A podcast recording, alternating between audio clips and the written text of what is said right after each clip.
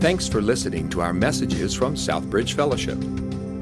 For additional resources and information on connecting people to Jesus for life change, visit us online at southbridgefellowship.com. As we close out uh, this series in 1 Corinthians 16, uh, as I was reading through the passage, I thought, you know, it's hard to say goodbye, isn't it?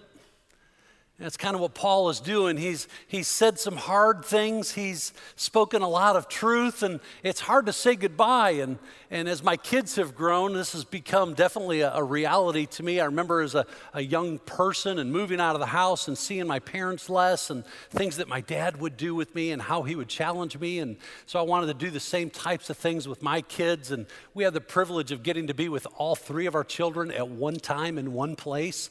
A few weeks ago, as they came to the state for a wedding, and boy, it's hard to say goodbye, you know? And you hug them, and, and sometimes goodbyes are long and drawn out. Moms, especially. Uh, dad sometimes is like, love you, you know? And, um, but I want to speak truth to them, and so I'll hug them and I'll just, I'll whisper something to them in that moment, you know, keep walking strong with Jesus, or, you know, I'm proud of you as you pursue God's call in your life. And, you know, just something where I'm, I'm just encouraging them, but it's like, now go, go do what God's called you to do. Um, it's been true to say goodbye. Uh, airports, if, if you travel a lot, you've seen people saying goodbye at airports, haven't you? Uh, I remember back before 9 11 and TSA and all that, and used to be able to go to the gate. Anybody remember that? You used to actually go to the gate with people and, oh, don't leave. Make sure you call as soon as you get home or send a message by carrier pigeon or, you know, something. And, and, uh, but um, so through the years, and I'm not sure how all this came about, but some airports have started to incorporate kiss and fly zones. I don't know if you've seen these at all amidst your travel. Here's a picture of one that uh, is literally a kiss and fly zone. It's like drop them off, kiss, and just get out on your way, you know? Um, when I was reading about this, because this is over like in, in Norway or something, um, five years before this picture was taken, there was no time limit. It just it was just a kiss and fly zone. So it made me wonder what happened in this zone that they eventually had to start going, hey, look, you got three minutes, pal, and then you just got to get going. Um, but it's hard to say goodbye. And so as we draw this to a close, Paul is saying goodbye, at least in this letter. We know that he writes a second letter to the, to the church in Corinth. Um, but here he's saying goodbye, and it's been kind of tough. It's sort of been a tough love kind of a letter. He's rebuked, he's corrected, he's given instruction, he's been teaching. Some things have been a little bit harder. He's affirmed them with some things. He said, You're doing these things well, but these things, uh, you got to get this together. And so he's been speaking some hard truth to them. And so, as I looked at these last 12 verses that we're going to look at, beginning in verse 13, I see Paul hitting three things really fast. One, kind of external. How are you dealing with people outside the church? Second, how are you dealing with people inside the church? And then Paul just lays out this beautiful uh, affection of his love and his grace. So look with me, if you would, beginning in verse 13, as Paul writes, four very abrupt, could be somewhat curse, almost like a drill sergeant. Look what he says. He says, Be watchful, stand firm in the faith, act like men, be strong. Can't you hear these things from a dad to his grown son as he leaves? Yes? Yes? Okay, yeah, right? Just those quick whispers, pat on the back, pat on the shoulder. Hey, listen, be watchful, stand firm. Be a man, stand strong. Well, you know, if we simply look at the words that way, we, we miss the point of what Paul is instructing. So let me just break those four down for us, can I, just really quick? Be watchful. This phrase literally means to be awake uh, or to be on alert. Uh, it implies an idea of discernment that as you are growing in Christ, listen, church in Corinth, as you're growing in Christ, learn to have discernment. Be watchful, be awake, take care over the things. Some of the instruction that he's just given you hey, use discernment, right? We've talked a lot about liberty and things that you are allowed to do. You have, yeah, you have the freedom to do these things, but you probably shouldn't do these things. Why? Because you're affecting the rest of the body of Christ. Use discernment. Be cautious, is kind of what he's saying. Be watchful. because what you do affects people outside the church. How you live your life on mission when you leave here today and as you go to work tomorrow and Tuesday and Wednesday and all the things you do, people are watching. Use discernment, be careful, be awake. And the Bible helps us to be consistently aware of what's going on both in us and around us. Uh, I heard a guy say one time that there, uh, when you look at culture, you could divide people into three categories. There are those who make things happen, there are those who watch things happen, and then you have the vast majority who have no idea of what's going on. And sometimes in church life, it can be the same way. And we have to be careful. Uh, in essence, Paul is kind of saying, look, don't be ignorant to the masses. Don't be ignorant so that you're so oblivious to what's going on around you.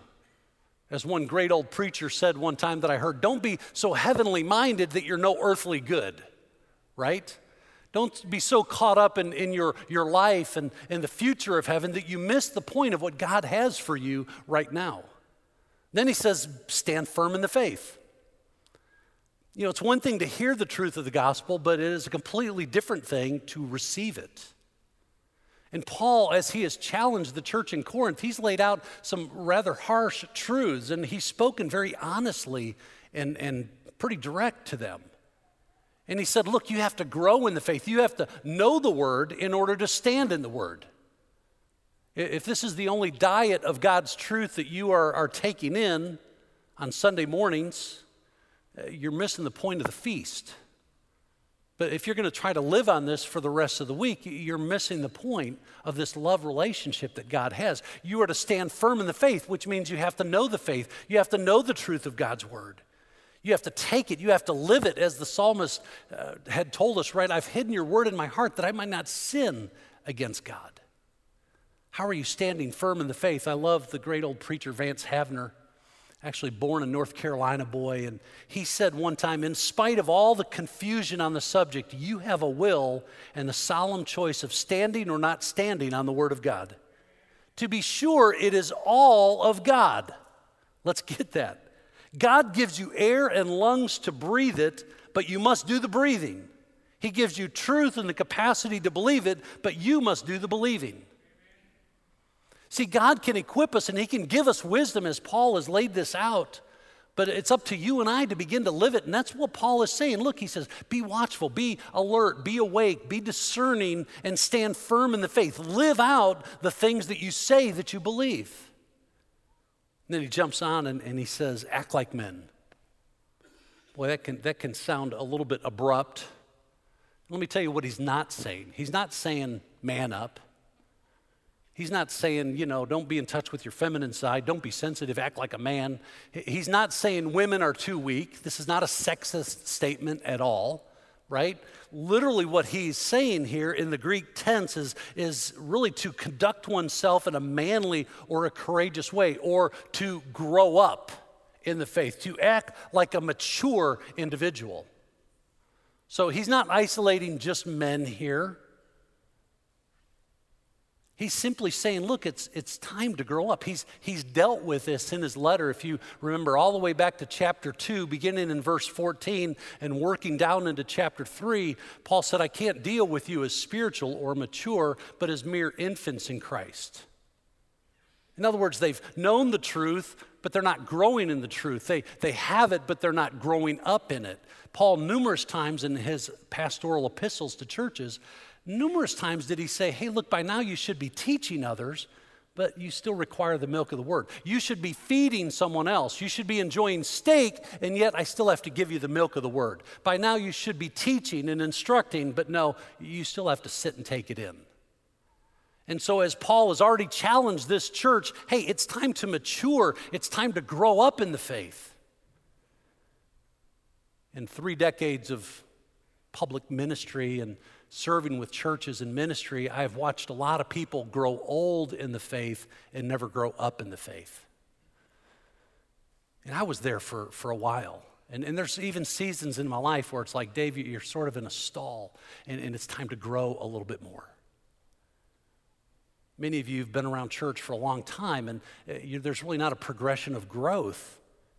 You may still be a spiritual infant, as I got to just love on little Evelyn back here as, as a precious little infant. That's great, but we don't want her to stay that way forever. Mom and dad don't want her to stay that way forever. To constantly be fed, to constantly be changed. No, the, the expectation is that you grow up in Christ to spiritual childhood, to spiritual young adult, to spiritual maturity, where you begin to replicate and pour your life into others. And that's what Paul is saying. He's, look, be watchful, stand firm in the faith, act like men, grow up to maturity in Christ. He told the church in Ephesus the exact same thing in Ephesians chapter 3. He said, to be strengthened with power through his spirit in the inner man. There's this process as we're growing that we begin to strengthen ourselves, which leads us to be strong. Right? If we're going to act like men, if we're going to grow up, we, we build ourselves in strength. Paul is not interested in simply physical strength. He's alluded just a couple of chapters ago to the Isthmian Games, and, but he's not concerned about, you know, how, how far can you schlep this stone, or how fast can you run, or how long could you stand in the boxing arena of the Isthmian Games. He's not talking about physical strength, he's talking about a spiritual strength as they grow into Christ. The great preacher D.L. Moody once said, he said, Our strength doesn't lie in ourselves, it lies in our Redeemer. Amen? Our spiritual strength is in Christ. He's our Redeemer. If my strength is in God, He will give me all power. If my strength is in myself, I will be constantly tumbling, constantly falling down. Anybody else fallen down this week besides me? Any, anytime I tackle something in my own strength and my own ability that was intended to be spiritual, I tumble. Why? Because it's not about my strength, it's about Christ's strength in me. And as Paul told the church in Ephesus, right, it's Christ's strength in us. He's already told us in Ephesians 1, he said that when we come to know Christ, he gives us the gift of the Spirit, get this, as a deposit guaranteeing all of our future inheritance. So the Spirit is in us. The question is do we appropriate the power of the Holy Spirit? In other words, do we tap into the power under the hood? Most of the time, we don't. And Paul is simply reminding them, you have the power of the Holy Spirit, and it's time to tap into that strength. But if we simply stop with those four very abrupt, somewhat curse, almost sounds like a drill sergeant kind of statements, we miss the context of what Paul is saying. So his tone changes just a little bit as he moves into verse 14. Look what he says Let all that you do be done in what? In what? Absolutely. He says, be watchful, stand firm, act like men, be strong, but do it in love. Not your love. I don't know about you, I don't have the capacity to love unlovable people, do you? People annoy me most of the time. Anybody else? Holidays, gatherings, you mean I got to be around people? Oh. Listen, I know that I'm not a lovable person. You can ask my wife right? But I, I, praise God for people who love me with the love and the grace of Jesus because I know that I'm unlovable.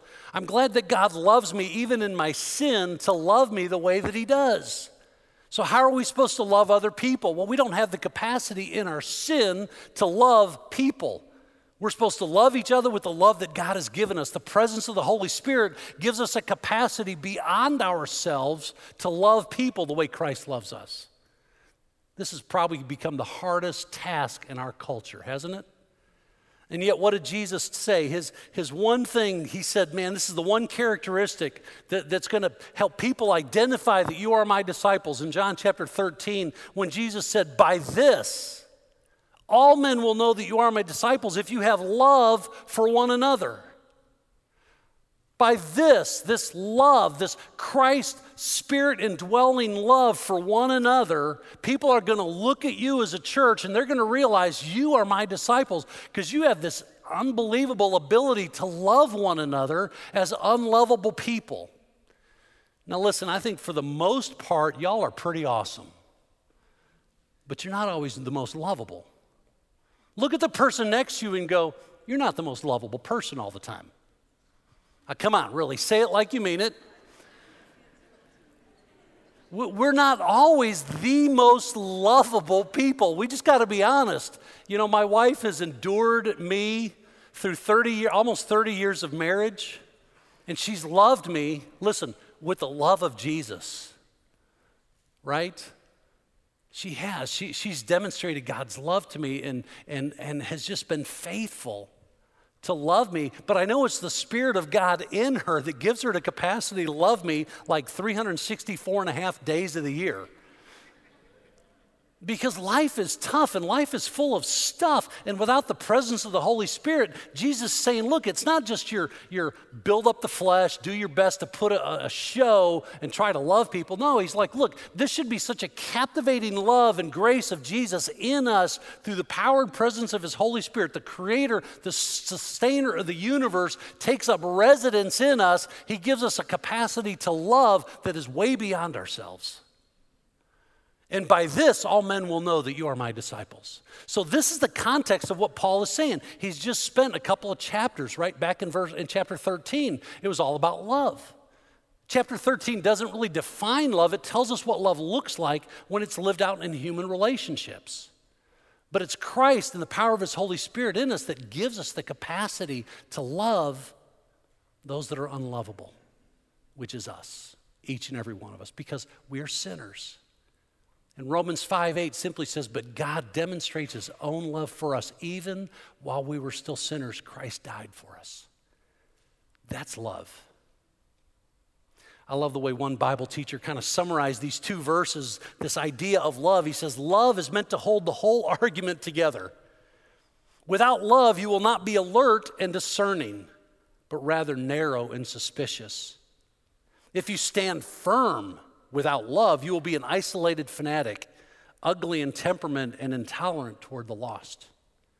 Without love to balance your maturity in Christ, you will be critical, judgmental, and harsh. And if you are strong and yet you have no love, you will lack the tenderness that will attract others to your bridled strength. What a great synopsis. Many of you are very familiar with a, a quote by Pastor Rick Warren from Saddleback out in Lake Forest, California. You've seen it on the internet, you've seen it through social media, you've seen it posted different places, you may have even shared it once upon a time, but I want to put that quote in context and help us understand. Because back in 2012, Christian, um, Christian Post did an interview with Rick Warren. At the time, he was under a lot of criticism because he was sort of opening doors of relationship with the Muslim community and the Jewish community and uh, various other faith groups that were not Christian out in Southern California. And, and Rick had been participating. He goes to homes of Muslims and participates in feasts. He's recently had been to a number of Jewish festivals and, and just loving people. And so he was under a lot of criticism for that. And so they asked him, and I, I just want to read the transcript of, the, of, of his interview. The, the interviewer asked him very specifically this question Why do you think people who call themselves Christians sometimes say the most hurtful and hateful things about Muslims? This is what Rick said. He said, Well, some of those folks probably aren't really Christians. Well, let's just, let's just throw everything off the table and throw it down, right? Hey, they're criticizing me, but let, us just get one thing straight. Those guys may not even really be Christians. So uh, he said, I'm not worried about that. Then he goes on, listen, he quotes 1 John 4 20 says, quote, if anyone says I love God yet hates his brother, he is a liar. For anyone who does not love his brother whom he has seen cannot love God whom he has seen or he has not seen. And he says in 1 John 2 9, says anyone who claims to be in the light but hates his brother is still in the darkness. Then he says, I am not allowed to hate, I'm not allowed by Jesus to hate anyone. Great statement, right? Based on the truth of God's word, he says, I'm not allowed by Jesus to hate anyone. Then he gives us this quote. Then he went on to say, and this is what we see all the time, you can see it on the screen. Our culture has accepted two huge lies. The first is that if you disagree with someone's lifestyle, you must fear them or hate them. The second is that to love someone means you agree with everything they believe or do. Both are nonsense. You don't have to compromise convictions to be compassionate. Can you take a stand for God's truth and still be tender and still be compassionate? Yes. And nobody Nobody demonstrated that for us any better than Jesus. We draw such hard lines. And yes, there are some truths that are hard, but that's what Paul has been saying all through this letter. There are some hard lines and there are some soft lines. And how you deal with that in your public action affects the ministry and the grace of Jesus Christ to a lost and dying people. So, very clearly, he is saying, absolutely, be watchful, be discerning, stand firm in the faith, grow in the Word of God, act like men, grow to spiritual maturity in Christ, act like a mature believer, be strong. But let all that you do be done in love. Man, church, if we can get this right, we can get a lot of stuff right. He jumps then in the next section. First, he's talking about the action of our public lives. Then he dives into this next few verses. And what I really see in here is the attitude of our public or of our private liberty. What is the attitude of our private liberty? And if, if you just read those next few verses, you can kind of read through it and go, okay, that's interesting, but I have no idea what he's saying because he's talking about different people who've come to know Christ, and, and this is where the first church was in that area and all that. And it sounds really great, but to put it all in context, can I just highlight some words from verses verse 15 down through verse 20? And I'm going to just kind of read it and I'm going to elaborate on some of the key relational words that Paul is bringing out about what it means to be a church and what it means to be in relationship with one another. Are you ready? You have to listen quickly. Are you, are you ready? okay. He says, verse 15, now I urge you, brothers, brothers, let's stop there. It, implies that you and you are indeed a follower of Jesus Christ with me. He says, you know. Well, again, there's an implied awareness that as brothers, as fellow believers in Jesus Christ, you're aware of what's going on around you that the household of Stephanas were the first converts in Achaia and that they have devoted, there's a great word, speaks to relationship. It's the idea of being determined or that they have arranged their lives around one another to care for one another. They've devoted themselves to the service of the saints. Verse 16, be subject, great word. It literally is, is carrying the idea of being obedient or subordinate. Why? Because these guys have so devoted themselves to the faith and the caring for others that you are to be obedient and subordinate to them because they are spiritual leaders demonstrating through their service how to care for others. So he's saying you should be obedient and subordinate, be subject to those such as these, and to every fellow worker in labor. Verse 17 I rejoice at the coming of Stephanas and Fortunatus. How many of you named your child Fortunatus? And Achaicus because they have, I love this, they have made up. See, we don't have enough Greek, well, we don't have enough words in the English to really understand all the Greek because there were so many more words in the Greek language. And so uh, our translations don't always give us all the depth that's involved right here. But, but I love what he says because they made up. That, that literally carries with it the idea that they, they have come behind, they've made up for a deficit. They, they've been caring in such a way that they're, that they're coming along, they're coming up behind, and they're making up for a deficit of, of care and love that was taking place.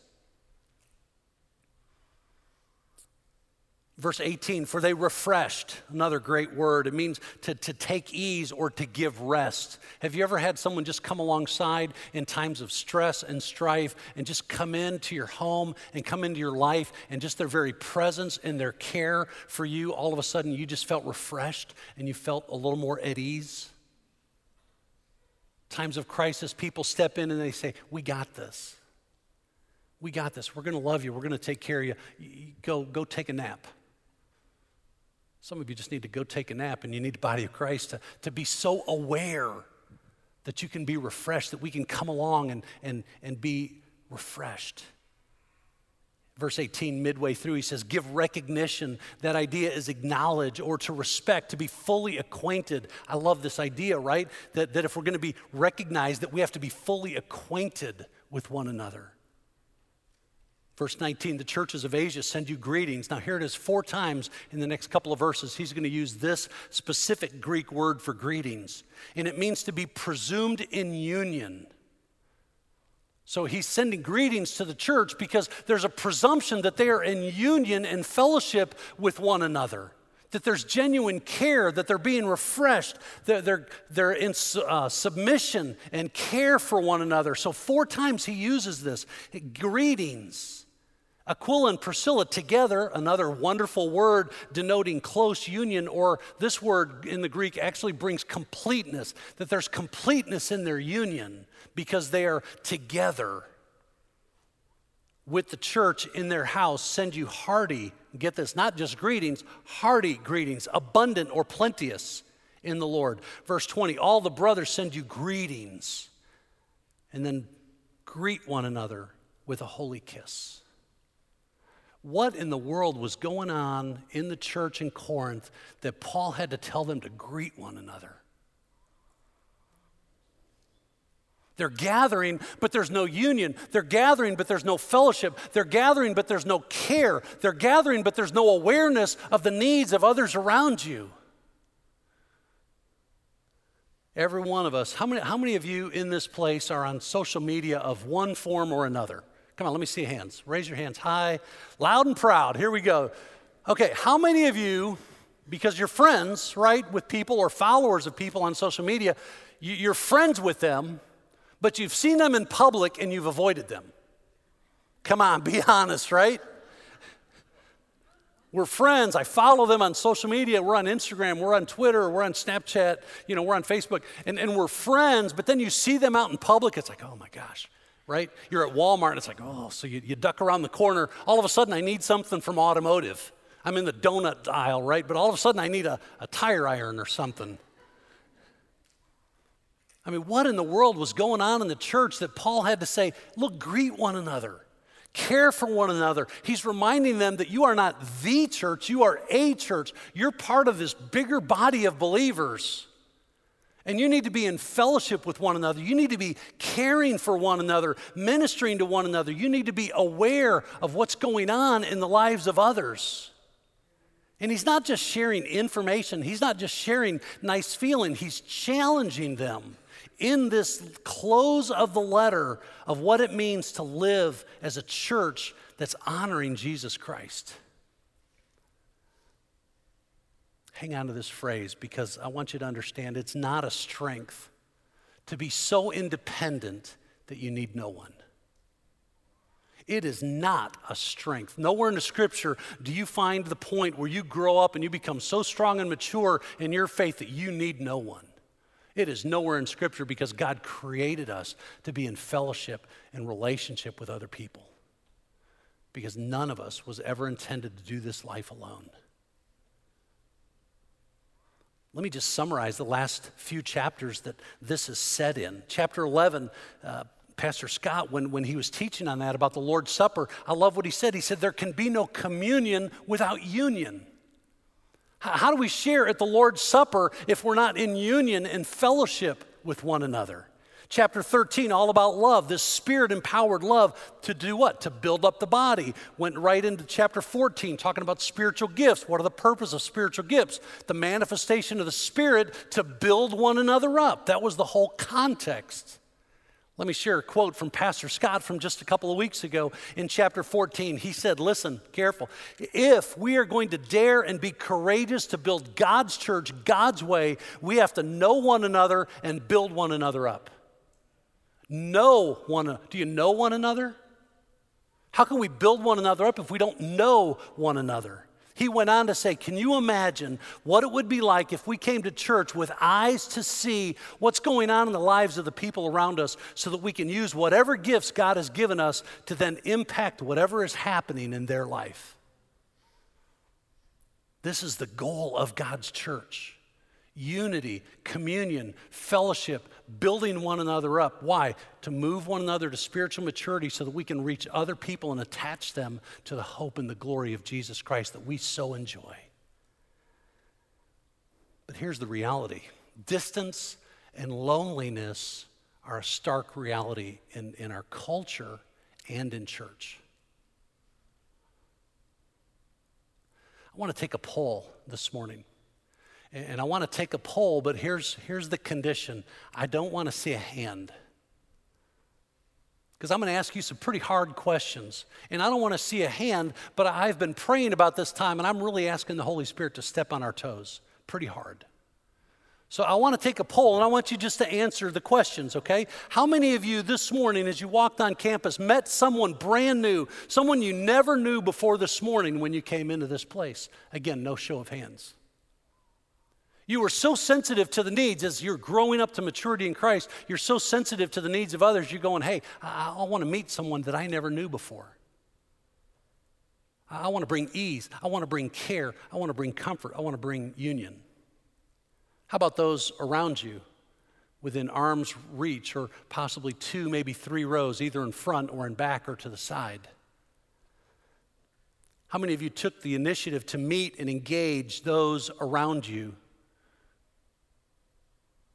because they were the ones who were going to be in close proximity as we enjoyed a great time of worship. But if there's no union, how do we worship as a church?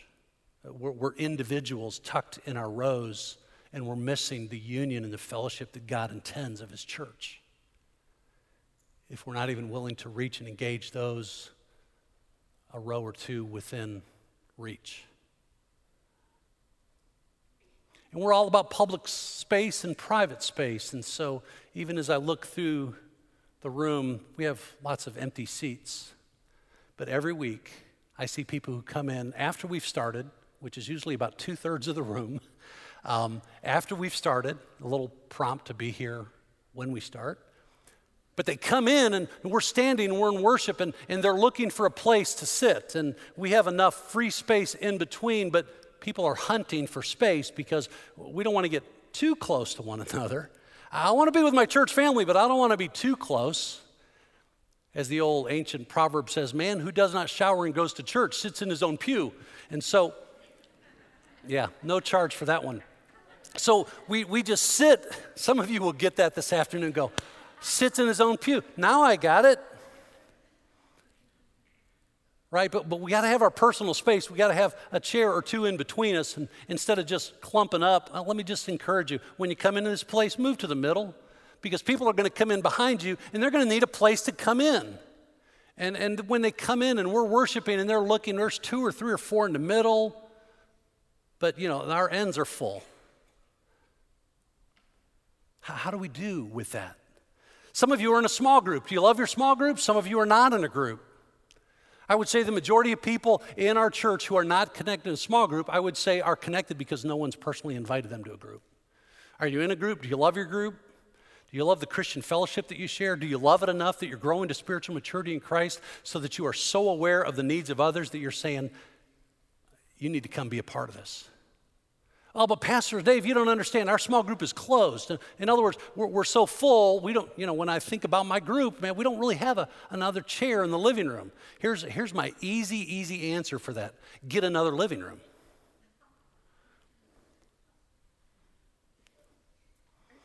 Two, guess what? Two living rooms of people who are growing in Jesus Christ can seat more than one living room. And four can do better than two and 12 can do better than six. You see, sometimes we grow in our own community and we just love being Christians together. And, and there's nothing wrong with that. Please understand, there's nothing wrong with getting with other believers and loving our time together and growing in Christ. But listen, here's what I want you to understand relationship is the vehicle, discipleship is the destination. Paul has already said, grow up, move to maturity in Christ. And if you're moving towards spiritual maturity in Christ, guess what? Mature people look to the needs of the younger people around them. I've learned this as a parent. It was a whole lot easier being a, a, fourth grader at Little Fort Elementary and worrying all about my needs. But then I grew up and I became a dad, and God gave me three incredible, very gifted little sinners, and I started learning to care for the needs of others. Why? Because that's what mature people do. Mature people are concerned about the kid that's climbing on top of the car or on top of the ladder or standing at the edge of the building getting ready to fall off. Mature people are concerned about the needs of younger people. Guess what? As we grow to spiritual maturity in Christ, we should be more aware of the needs of those that are less mature spiritually. Are you growing to spiritual maturity in Christ? Or are you simply growing old in Christ? We love being in Christian community and listen to our K love and eating Christian chicken and doing all the things that we do as Christian people. And there's nothing wrong with that.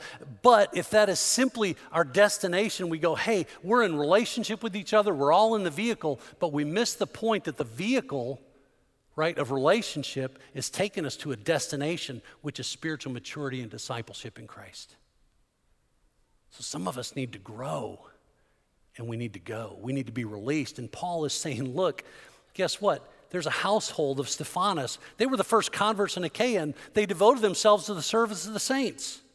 And they were meeting in homes, but then guess what? Others began to come along and they began to plant new churches and new places for others to meet. Why? Because the body of Christ is growing and new people need to be attached. So, Paul is simply reminding us that, that, that being a member of the local church isn't about entitlements. It's not about perks. It's not about demanding personal privileges. Instead, the real responsibility and the joy of being a church member is to serve and to care for the needs of others.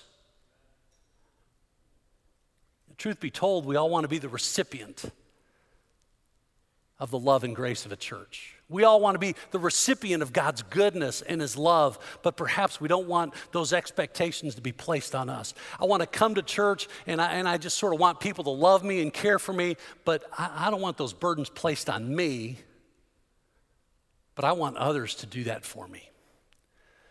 I was trying to figure out a good way to sort of just drill this home in a way that you're going to walk out of here and go, I remember this. And I remembered a video that I saw a couple of months ago. And I'm going to roll about 20 seconds of this video. It's quick, it's short, so you got to pay attention. Everybody with me? Say, I'm with you, Pastor Dave. All right, pay attention. Here you go.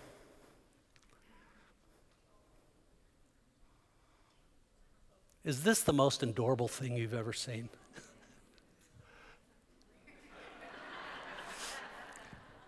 so here's my point.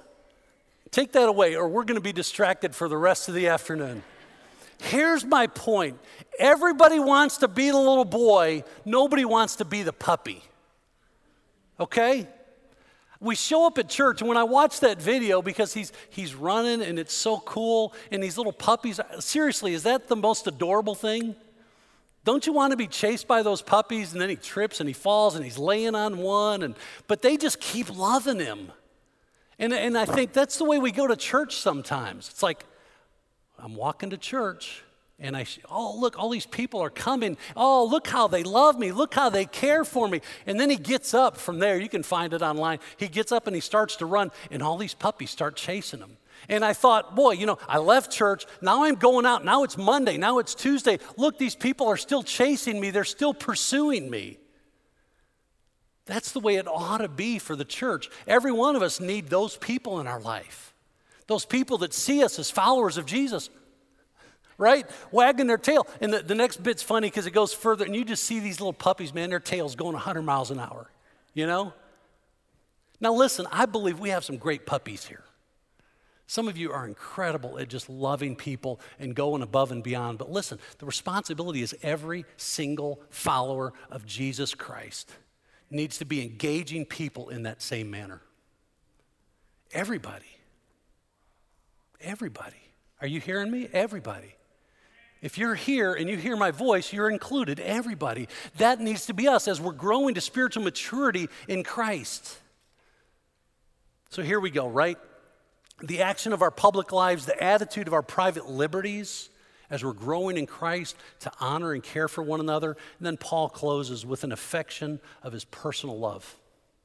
There's a change in the manuscript here because Paul would have been using a secretary to write down his letter. He would have been uh, basically just stating what he wanted the church in Corinth, and he would have had a, a scribe or a secretary sitting there writing everything because they are legible and neat. But at verse 21, his penmanship changes. And the letter actually changes because Paul grabs the quill, as has been his practice. You also see it in Galatians chapter 6, verse 11. He says, I write this with my own hand because, as was his custom, he would grab and he would pen words in his very own handwriting to just sort of solidify. It was like his seal. Yes, these are my words. Yes, I wrote this letter to you. And so, this is what he says as he writes with his own hand I, Paul, write this greeting with my own hand. If anyone has no love for the Lord, let him be accursed. Ooh?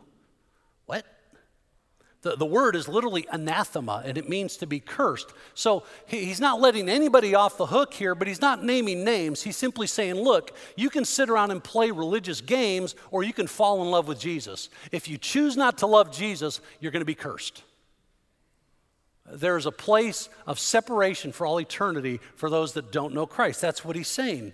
And then he uses the, the old Hebrew word, Maranatha. It literally means, Our Lord, come. And, and he didn't he wrote it in Hebrew because they would have known it. It was a familiar word of praise at that point in time. So he literally said, If anyone has no love for the Lord, anathema, maranatha. You're going to be cursed, but come, Lord Jesus, come quickly. Right? So it was kind of a, a curse, but yet a praise for those that are following Christ. And then verse 23 the grace of the Lord Jesus be with you. My love be with you all in Christ Jesus. So, first, he gives this salutation, and, and the word that Paul used for greeting there is not the same word that he used four times previously to the church. Uh, the word that he used was really more of a salutation,